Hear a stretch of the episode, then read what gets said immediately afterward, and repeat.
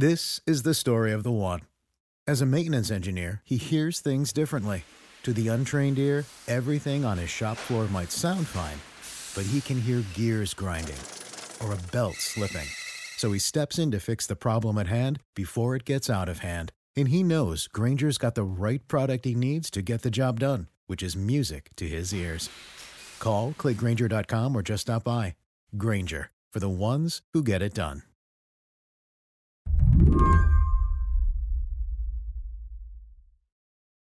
Michael Bitzer is a political scientist in North Carolina. Most mornings, he wakes up early, pours himself a strong cup of tea, and examines the state's vote by mail numbers. In fact, that's what he was doing last Friday when he realized the president had tested positive for the coronavirus. And I thought, this is going to be an interesting Friday. And lo and behold, it turned out to be that in spades. Michael's Friday got interesting, not because of what was happening in Washington per se, but because of the way the White House COVID cluster ended up reverberating in his state. All day long, he watched as more of the Republican power structure began testing positive. Senator Mike Lee from Utah, former presidential aide Kellyanne Conway. And it finally came to light, I believe it was around seven o'clock Friday night after surviving most of the day that Senator Tillis tested positive as well. Uh, Your my, senator? Yes, my uh, the North Carolina U.S. senator who's up for reelection. My phone started to blow up, and reporters started calling. And I did my last interview at a little bit before 10 o'clock that night and decided I'm shutting off my phone and going to bed because I've got to get a good night's sleep. Little did I realize I would wake up the next morning to the news that Senator Tillis's challenger, Democratic uh, candidate Cal Cunningham, acknowledged a texting affair. Let me just go over that timeline one more time. Within a few hours, Senator Thom Tillis tested positive for the coronavirus.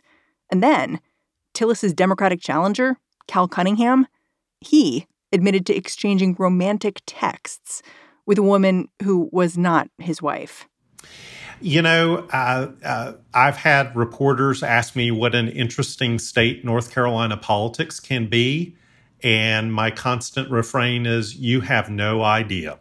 Part of the reason politics in North Carolina feels so high stakes to Michael is both parties have come to see this state as essential to political dominance. For Republicans, their path to electoral college victory runs right through North Carolina. And for Democrats, winning Thom Tillis's seat, that could flip the Senate. And elections in this state, they seem to be getting tighter and tighter. Typically, the margins of victory is traditionally now less than 5%. If somebody wins by more than 5 percentage points, that is a landslide in this state. Senator Tillis, six years ago, won by one and a half percentage points. North Carolina has become, I think, a kind of microcosm of a lot of national dynamics.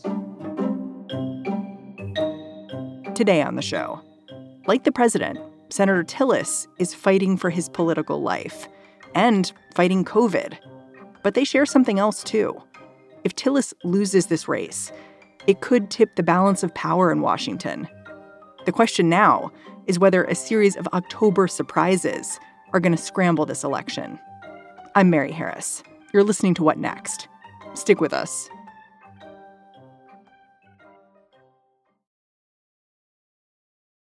This episode is brought to you by Discover. When it comes to your finances, Discover wants you to know they are the credit card that is always there for you. With 24 7 US based live customer service, everyone has the option to talk to a real person anytime, day or night. Yep, that means no more waiting for quote normal business hours just to get a hold of someone. We are talking real service from real people whenever you need it. Get the customer service you deserve with Discover. Limitations apply. See terms at discover.com/slash credit card. When you drive a vehicle so reliable it's backed by a 10-year, 100,000-mile limited warranty, you stop thinking about what you can't do and start doing what you never thought possible. Visit your local Kia dealer today to see what you're capable of in a vehicle that inspires confidence around every corner. Kia, movement that inspires. Call 800 333 4KIA for details. Always drive safely. Limited inventory available. Warranties include 10 year 100,000 mile powertrain and 5 year 60,000 mile basic. Warranties are limited. See retailer for details. Michael Bitzer has lived in North Carolina for nearly two decades. And in that time, he's watched the state change, at least in terms of voter behavior. In 2004, George W. Bush won the state by 13 percentage points. Not a so battleground. Handily. Handily. In the same election, the Democratic incumbent governor, Mike Easley, won his reelection with 13 percentage points as well. So hmm. we had this phenomenon of North Carolinians very willing to split their tickets. I'm going to vote Republican presidential, Democratic for governor, bounce around the ticket. And then 2008 came along. And if somebody had asked me in January of 2008, could Barack Obama win North Carolina? I would say, well, you know, four years ago, it, it was a 13 percentage point Republican state. I, I don't see that happening. He won it with less than half a percentage point. Hmm. And that race and that election, with the ground game, the use of early in person voting, just fundamentally reshaped this state. The subsequent election in 2010, with the Tea Party insurgency, fundamentally reshaped the state as well. And where we are after those two elections is the idea that 90 to 92% of the electorate is sorted into their respective partisan camps. You are going to vote straight down the ballot for the party that you identify with. And so few voters now are willing to be that split ticket voter that the dynamic of this state has just fundamentally been reshaped. When did you know that 2020 would be a year when this Senate race in North Carolina would really be front and center? I think it goes back to 2019 and an op ed that Thom Tillis had uh, printed in, I believe it was the Washington Post, kind of criticizing the president and his management style. It's no secret that I disagree with the method that the president is using to provide funding down to the southern border. But and very quickly after that, he changed his tune. Hmm. And he moved aggressively into being a full throated defender of the president. Stop the theater. The president is not guilty of a crime. The president is not guilty of obstruction of justice. It went through one of the most rigorous investigations in modern history. And now what we are seeing is a concern by the Tillis campaign of are we bear hugging the president too much, or have we not established our own credentials with the conservative base of the Republican Party? Yes, he was the leader of the state house. He was Speaker of the state house when the Republicans took over after the 2010 election. But he oftentimes would come across as a kind of suburban style Republican, fairly more moderate, not the hardcore conservatism of rural Republicans in this state. He's never been able quite to solidify that base. You know, he he will attest he is one of the president's key loyal uh, supporters in the U.S. Senate. I'm just not sure that that message has necessarily been convincing enough to where the base of the party is fully behind him. A good example of Senator Tillis sort of straddling this line, I feel like, is his position on masks and who should be wearing them during COVID 19 because he's been a pretty firm mask supporter, but then he keeps popping up at Republican events not wearing one, like he was at the RNC not wearing one. And he apologized for that. Yes. But then there are all these photos of him at the Amy Coney Barrett event Yep. at the Rose Garden, not with a mask. One photo, really startling to me, was him sitting right next to a child without a mask, the same way he'd apologized for just a few weeks earlier. It it may be a mixed management issue, as one Republican strategist has said in this state. That What does that mean? he he- that that he needs to manage how he is presenting himself. Is he going to wear a mask or isn't he?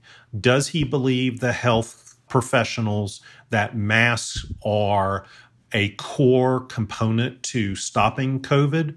Or does he fit into the mantra of particularly conservative Republicans in this state that masks are just a great conspiracy? uh, you know, he, he's he's trying to have it both ways, and it's not proving very successful at this point.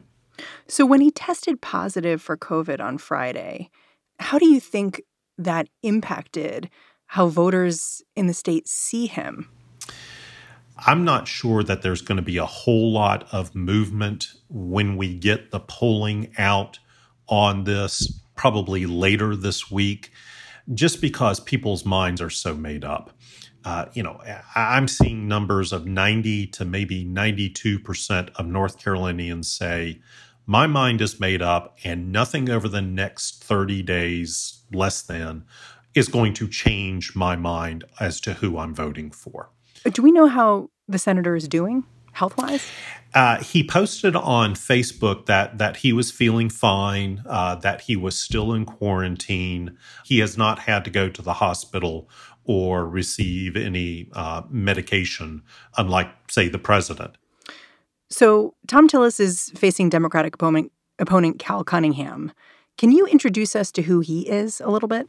Sure. Cal Cunningham is moderate. He's a centrist, uh, and he he presents himself not as a member of the AOC or Bernie Sanders or Elizabeth Warren wing of the party, but a kind of Roy Cooper kind of moderate Democrat that plays well in this state. Uh, Democrat from a small town, Lexington, North Carolina, famous for its barbecue, which the entire state is proud of and very divided over, not just in terms of its politics, but barbecue. And that's probably a whole nother podcast. My understanding is that the biggest controversy that Cal Cunningham got into before the sexting was over what he called barbecue and whether it was barbecue or not. There there are fighting words in the South, and if you use barbecue as a verb rather than as a noun, uh, there there will be bitterness on all sides. But we'll, we'll yes, that that was the infamous uh, barbecue gate, I guess you could call it, at the beginning of last week, and then lo and behold, Friday we get the text gate uh, scandal. Textgate refers to the publication of amorous text messages between Cal Cunningham and a woman who is not his wife. The texts were released by a right wing website and then confirmed by local reporters and the Cunningham campaign. The development had the whiff of a scandal, but also significance. Cunningham has made his personal values central to his candidacy. My story starts in the small town of Lexington, in scouting and in church and a youth group. It's where my parents taught me about hard work, about fairness and equality, and about including. a lot of his campaign commercials speak to his hometown upbringing, his service in the military, uh, his willingness at, as a state senator to really fight for what he would call the the little man in, in American politics. Uh, but you know. This kind of dynamic, when it came to his campaign acknowledging, shall we say, PG rated uh, text, uh, has has kind of infiltrated that character uh, uh, portrayal that he has presented. Yes, he owned up to it. Yes, he admitted it, and yes, he apologized for it. I think the lingering question in a lot of North Carolina voters' minds at this point is: Are there, shall we say, R-rated text that we should be, you know, anticipating? We don't know and there may not be. I'm glad you said that these were PG rated texts because reading them, they seemed sweet, a little sad because both the candidate and the woman he was texting are married. Mm-hmm. They mostly talked about how much they wanted to kiss each other. So, do you think that a sex scandal like this matters in this day and age? You know, um, again, to to kind of go back to the intricacies and extravaganza of North Carolina politics. Unfortunately, we have experience with uh, candidates who are philanderers uh, by the name of John Edwards, and you know that that kind of doomed his candidacy.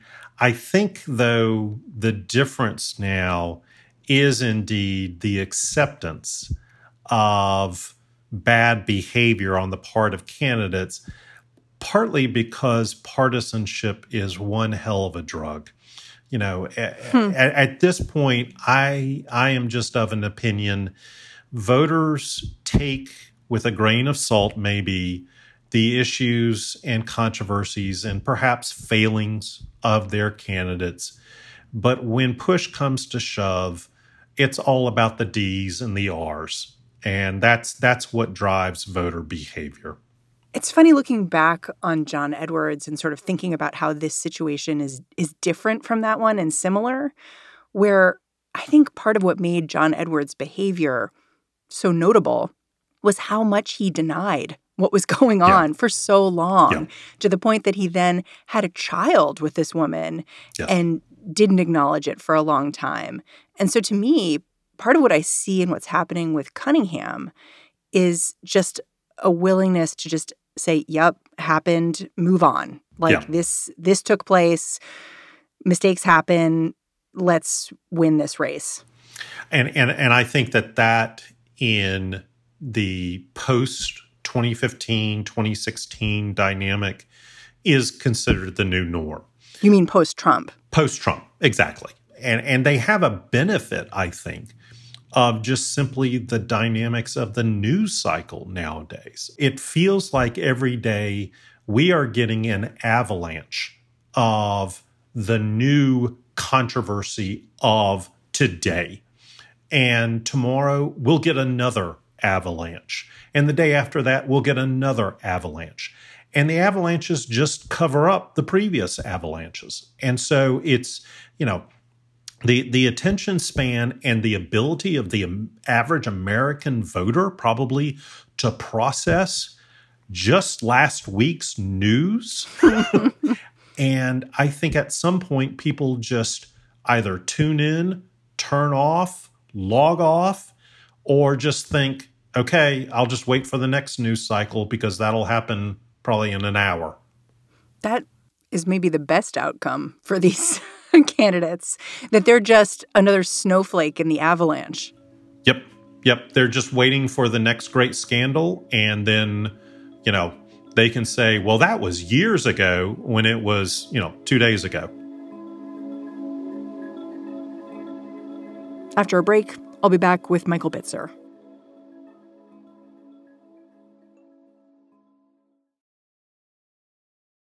A complicating factor here is that North Carolinians are already voting, mm-hmm. right? Yes. What we know right now is that over 350,000 North Carolinians have already decided I'm done with this election. Here's my absentee by mail ballot. It's been accepted. I've banked my vote and I am done. And how does that compare to previous years? It's it's exponentially above anything that we have seen. We currently, right now, are close to 1.2 million registered voters requesting an absentee by mail ballot. That's like 20% of your voters. Exactly. And to, to give you some context, four years ago, we had a little over 230,000 North Carolinians request an absentee by mail ballot. So huh. we are talking about a six fold increase at this point in time. And we've still got three weeks before the deadline of requesting the ballot. And then we start in person early voting on October 15th. And that has been a traditional dominant factor. In fact, in 2016, two thirds of all the ballots came before Election Day. And I've hmm. heard estimates that we could be looking at 80% of all the ballots cast come before November 3rd in this state. Michael Bitzer says that so far this year, voters registered as Democrats have a narrow edge in absentee mail in ballots. But it's hard to know if that's going to continue over the next few weeks. And one thing that is relatively constant is that a lot of people voting absentee this year just haven't done it before. A lot of these voters are first time absentee by mail voters, and they are getting hung up on some of the requirements, particularly the witness certification process that's holding up some of their ballots. And this is particularly true among African American voters who historically are in person voters. So, is that something that can be corrected? Yes. In North Carolina, uh, if your ballot is deemed deficient, it is not rejected. It can be cured. And, and it's also important to note that if a voter has a deficient ballot, that does not preclude them from casting a vote in person. And we have seen in the past voters who turned in an absentee by mail ballot that was marked deficient for whatever reason, and then they go and vote early or they vote on election day, and their ballot still counts. They have voted. But the issue right now is we have several lawsuits challenging the process by which to accept an absentee by mail ballot. And in fact, the State Board of Elections announced a new policy directive to the 100 counties saying if you get a deficient ballot, set it aside and wait for the courts to tell us what to do. And in my mind, that's a real disservice to the voters because previously they would be able to track their ballot, know if it was deficient, and know what the issue was. And typically, a new ballot would be sent to that voter to correct the issue. That's not happening right now, as far as I know. And that's a real concern for a pretty good number of North Carolinians. One thing that's interesting about this race between Thom Tillis and Cal Cunningham is that I think you've said this, it's it's been fairly stable. Yes. Up until this point. And Cal Cunningham has been in the lead. Mm-hmm. Do you want to venture any guesses about what happens next? I've learned too much from 2020 in North Carolina politics to say I'm not making any predictions this year. Uh, you know, if if you look at something like the real clear politics average of this particular race, I think in general Cunningham has between a five to a six point lead, but but his lead is still under fifty percent. So this is going to be a tight election, as is the presidential race at the top of the ticket. I mean, besides Georgia, North Carolina is pretty much the closest battleground state, more so than Florida at this point. It's interesting you're comparing your state to Florida. I don't, I don't know that I, I want to compare I, That's a dangerous thing for me to do at this point. I know, but.